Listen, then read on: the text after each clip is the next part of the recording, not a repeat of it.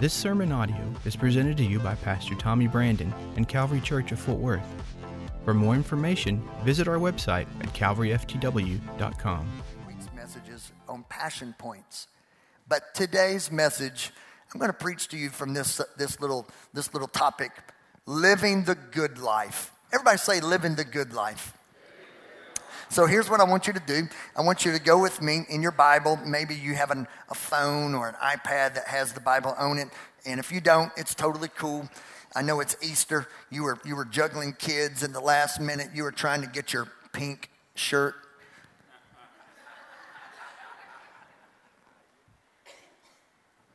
So if you don't have it, no pressure. But Matthew 20. And while you're finding Matthew 20, I want to let everybody know that when you came in, I hope that you were offered a little blue folder. That little small blue folder is our welcome guide. And there in the welcome guide is our, without question, something really cool for us as a church. It's our connection card. So if you're here today and, and you would like to know more about our church, I would love for you to take just a brief moment, fill out that connection card, leave it on your pew when you leave. I make you a promise we won't be weird. Uh, I grew up in a little country church in southwest Louisiana, and there were like a group of women that would show up on Monday to people that visited Sunday at 7 a.m. with cookies and coffee. I would say that's awesome, but not in the Metroplex. That'd be weird. So uh, we're not going to be doing that. We just want to know about your experience. And if you would like any more information, we're here to offer it to you. Let's get going. Matthew chapter 20. And I'm going to be reading verses 17 through 19 and reading from the Living Bible this morning. As Jesus was on the way to Jerusalem, he took 12 disciples aside and he talked to them about what would happen to him when they arrived. Notice these words now what would happen? Jesus Christ fully, fully, fully knew what was going to be taking place that week. He was not going to be caught off guard, nothing was going to sneak up on him. He knew what was going to happen. Now, listen what he spoke in advance of what would take place. He said, I will be betrayed. We all know that he was betrayed. He said, I will be handed over to die, condemned to die. We know that's what took place. And they will hand me over to the Roman government, and I will be mocked, crucified. But we also know he was right. He was spot on with this last statement. And the third day, I will rise to life again. He fully knew what was happening in the days to come. And I don't know how you feel today, but I'm grateful to say that he didn't back out of the deal.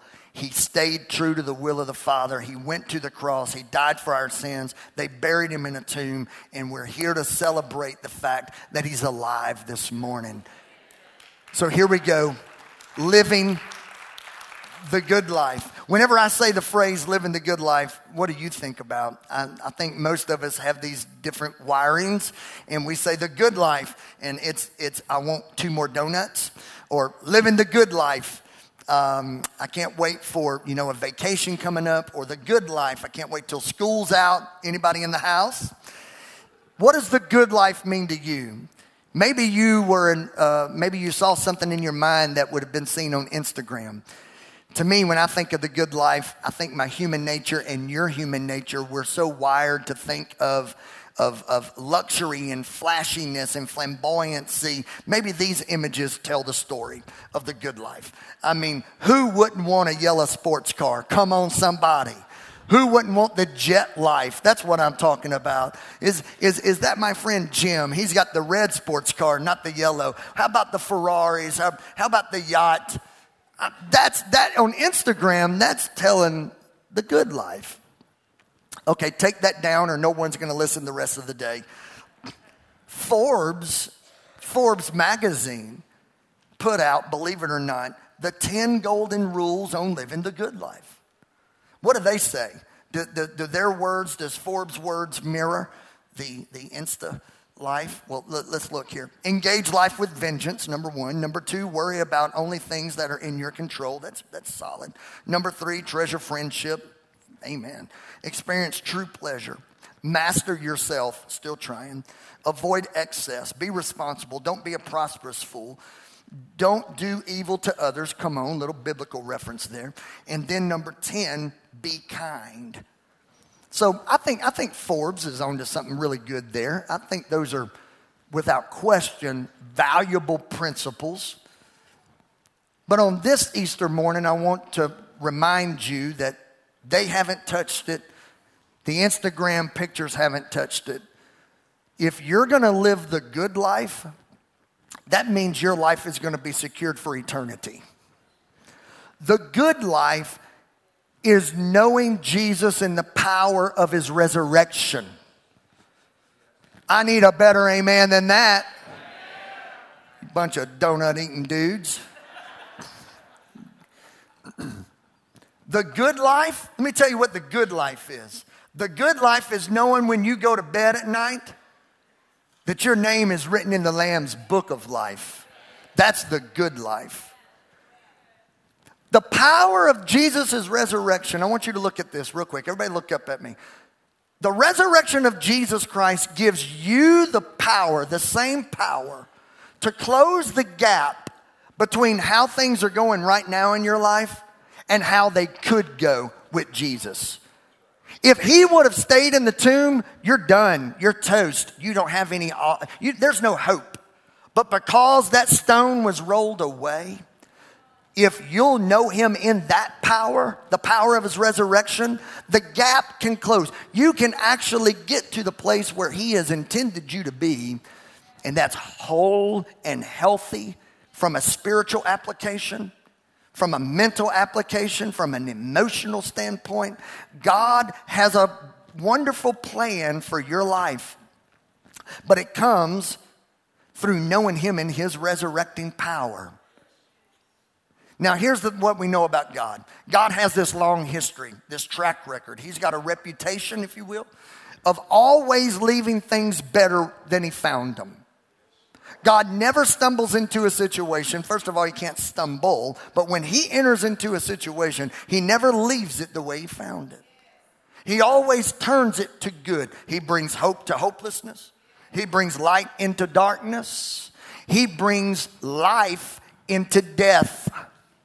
He's got this history. One of my favorite characters in the Bible, one of my favorite men from way back over into the Old Testament, his name was Abraham. Everybody say Abraham. Now, if you grew up churchy like me when you was a kid, you learned that little song, Father Abraham had many sons. Yeah, stop. I'm still trying to get a thing out of my head. But y'all grew up with that song just like I did. I've been curious all my life. How does this happen? How does Abraham get to be the man? How does Abraham get to be the father of many nations? I mean, not that I would want it. I've got two and my hands are strapped. But how do you get to be the father of many nations? Well, the book of Romans tells us how it took place. Romans 4 verse 17 says that God told Abraham, I've made you the father of many nations. This happened because. Here's the answer. If you want to know how to get to the good life, if you want to know how to get things turned around for your good, if you want a little hope in a hopeless place, if you want a little light in a dark environment, here's how it works. Because Abraham believed in the God who brings the dead back to life and who creates new things out of nothing. He placed his faith in God.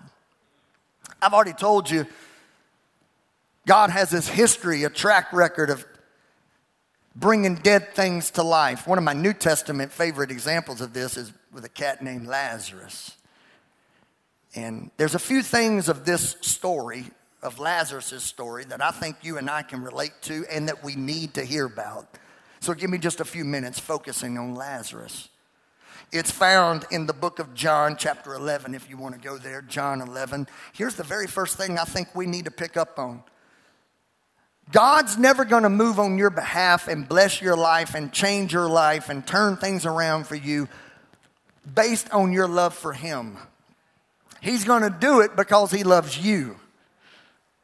Now, Denora and I are about to hit our 20th in May. Y'all thought the days of miracles were over, didn't you?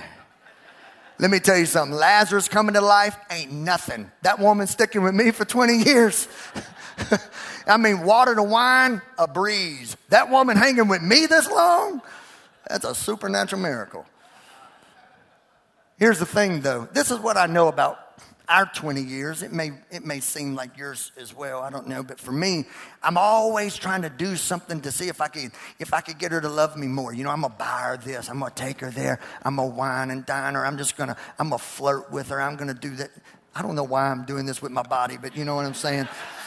It just, I don't even know where that came from. All of a sudden, I went from Pastor Tommy to, I don't even know what this is, but that's what I do. It doesn't work a lot, but still, I'm, I'm, I'm going down swinging. I'm trying. But here's what, we, here's what I know about us. We try our best to show our love, hoping, hoping we can just get, get a little attention.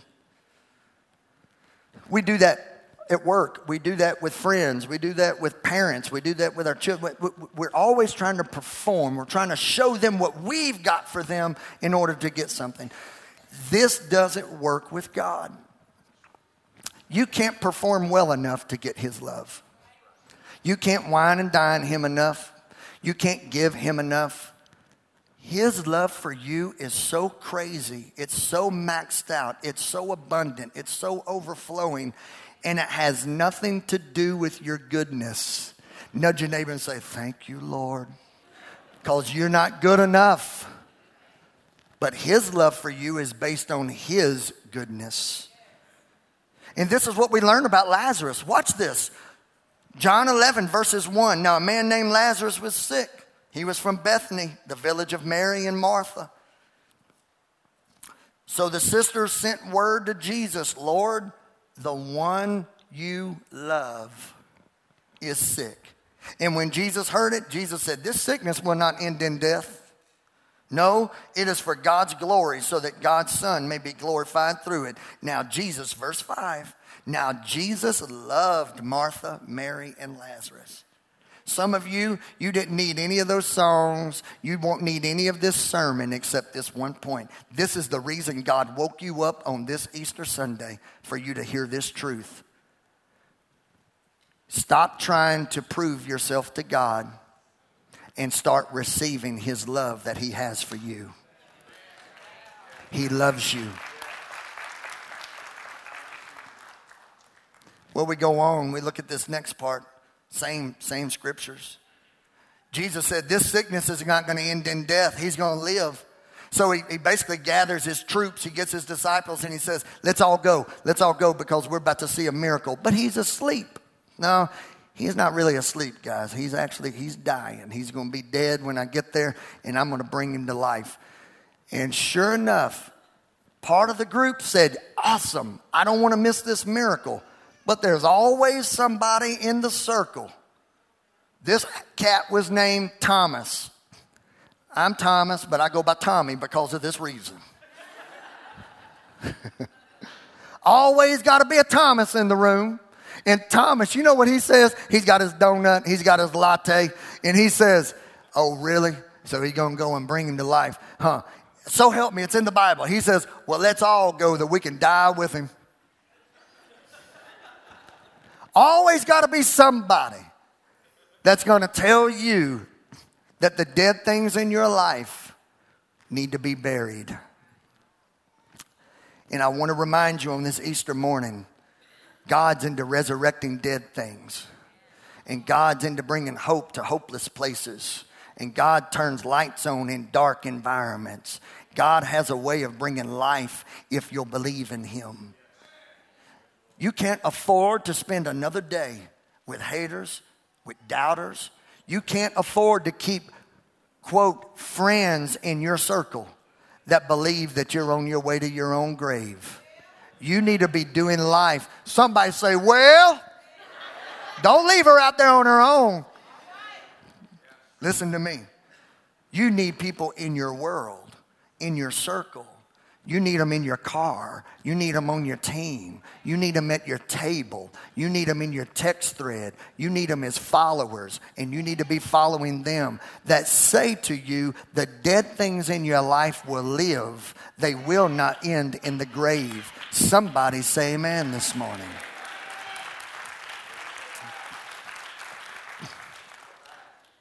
Third thing I see in Lazarus' little story.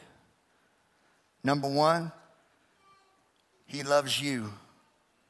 Number two, don't hang out with doubters. Run with people that believe. And the third thing and the final thing out of this little segment is this Lazarus was dead. It's important for you to understand he didn't have a heartbeat. He wasn't in hospice care. He wasn't on his last breath. The body was lifeless. This is important to note because some of you in this room today, you're looking around the room and you're saying, well, that marriage is broken, but it's still alive. God can do something in that, in that marriage. But ours, it's dead. Well, God can do something in that business because even though it's running in the red, they have a strong forecast of the next quarter, and that business is going to turn around. But mine, it's dead. Some of you are looking at your own self in the mirror and you're thinking about your dreams and your vision and your future. And you're saying, well, for someone younger or someone smarter, someone more blessed than me, they're, they're going to be okay if they can just get through this season. But me, my season's already over and there is no hope for my tomorrow. It's dead. See, the Jewish culture believed that if a body were to decease, that for at least three days the spirit of that body would still be hovering over it, and there was a potential, there was a there was a hope still left. But once that clock struck midnight and the fourth day arrived, that it was pretty much done. Somebody digged the hole. It was time to bury the body. What day did Jesus arrive to the one he loved, dragging the doubting Thomas behind him? He showed up on day four just to tell us on this Easter Sunday that even though you feel the last breath has been taken, even though you might feel the last beat has been beaten, you might feel though the marriage is toast, the future is dead, there are no, there's no hope left in your situation. As dead as it can be, God specializes in resurrecting dead things to life. Don't pick up the shovel just yet. Because if you're here today, that tells me that you qualify for a resurrection miracle. You qualify for the mighty hand of God to touch your life, forgive you of your past, set you on a new straight direction, and change everything for your tomorrow. If you stay stuck in yesterday, you're never going to see the sun rise in your tomorrow. You need a resurrection experience and you're in the right environment for it. Can someone just clap your hands a little bit this morning? Amen. I, I, I, hope you receive this. Now, this is what we know. I've already told you that there's a track record. God specializes in this. It's like if He were to turn in a resume, you know, if He were to turn in a resume, He'd be like, I resurrect things. What else you do? Do you need anything else? I built some furniture as a kid, but I specialize in resurrecting things. I mean, come on, I'll hire him right now. This is how he specializes. Things that we throw away, he makes new again. Things that we part ways with, he says, Oh no, that's a treasure. Keep it around. And that's what you are. Let me bring you now to why we're here today. All around the world, this is happening. I find it awesome. In the UK, in Chile, all the way into Asia. No matter where you are today, depending on the, on the season, the Friday, Saturday, Sunday, Monday, depending on this whole little package that we call the good news, the death, burial, resurrection. The truth is, there's a lot of dead things coming to life right now as I preach.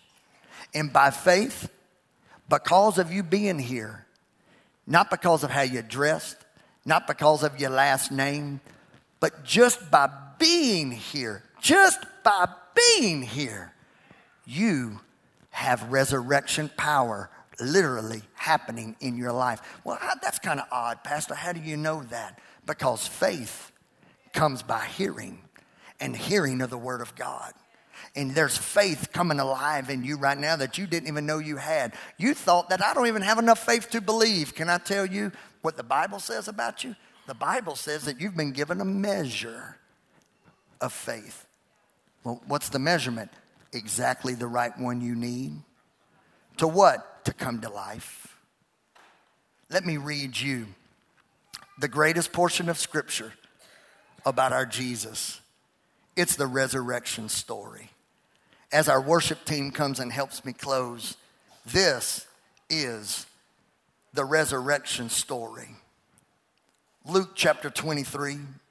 By this time it was about noon, and darkness fell across the whole land until three o'clock.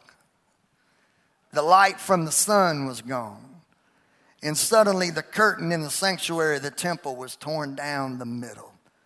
Then Jesus shouted, Father, I entrust my spirit into your hands. And with those words, he breathed his last. They took the body down from the cross and wrapped it in a long sheet of linen cloth, laid it in a new tomb that had just been carved out of the rock. This was done late on Friday afternoon, the day of preparation, as the Sabbath was about to begin. As his body was taken away, the women from Galilee followed and saw the tomb where his, bodies was, where his body was placed. Then they went home. They went home to prepare spices and ointments because they wanted to serve Jesus' dead body. But by the time they were finished, the Sabbath had begun. So they rested as required by the law. But very early on Sunday morning, the women went to the tomb, taking the spices that they had prepared. They'd been working all night long. They found that the stone had been rolled away. So they went in, but they found the body was not there, the body of Jesus. As they stood there puzzled, two men suddenly out of nowhere appeared to them clothed in dazzling robes. And the women were terrified and they bowed with their faces to the ground. And they, the men asked, Why are you looking among the dead? Why are you here in a cemetery looking among the dead for someone who is alive?